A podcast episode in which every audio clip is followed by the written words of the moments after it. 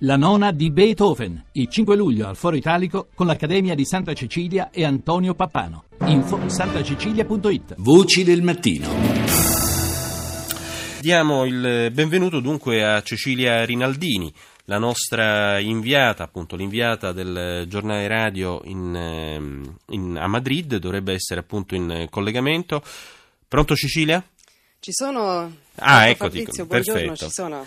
Perfetto, allora dunque risultati se vogliamo un po' a sorpresa rispetto appunto anche ai sondaggi, dato che Podemos era dato stabilmente al secondo posto, i sondaggi in Spagna in genere non sbagliano, ma eh, appunto c'è stata la conferma invece dei partiti tradizionali, in qualche modo la Brexit ha rafforzato popolari e socialisti.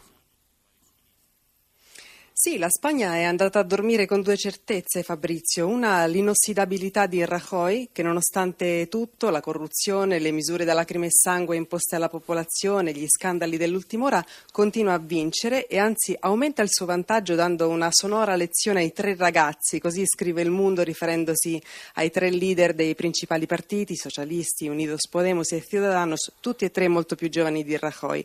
La seconda certezza, come tu dicevi, è che i sondaggi e gli exit sono stati un disastro, sono stati clamorosamente smentiti. Un po' risultati. potremmo dire. Il, Ecco, il sorpasso annunciato da tutti con un nome, con una parola italiana usavano gli spagnoli, il sorpasso non c'è stato, quindi Unidos Podemos, l'alleanza con Izquierda Unida su cui aveva scommesso il leader di Podemos Pablo Iglesias per dare l'assalto ai socialisti, ha fallito, Unidos Podemos non ottiene neanche un seggio in più e non riesce a scavalcare i socialisti. Quindi i socialisti restano la prima forza della sinistra spagnola e il suo leader Sanchez lo rivendica, però c'è da dire che il Partito Socialista, non lo dimentichiamo, perde altri cinque seggi e ottiene il peggior risultato della sua storia.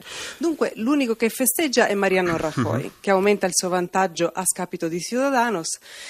E tu chiedevi, è un esito della Brexit, dei timori della Brexit? Mm. Ecco, questa è un, po', un po' la cosa che tutti si, si chiedono, cioè è stata questa la paura che ha eh, spinto gli spagnoli a non andare in territori, diciamo, ancora nuovi, ancora sconosciuti e puntare su quello che alcuni chiamano l'usato sicuro. Ecco, ancora non lo sappiamo. Oggi, ieri gli analisti sono stati piuttosto cauti, oggi vedremo un po' eh, che, cosa, che cosa diranno, quale tipo di, di analisi offriranno e anche cosa diranno i partiti, perché oggi faranno alcune conferenze stampa dove diranno che intenzioni hanno adesso per il futuro, perché ora si tratta di dare un governo alla Spagna e di non ripetere questi sei mesi di trattative infruttuose.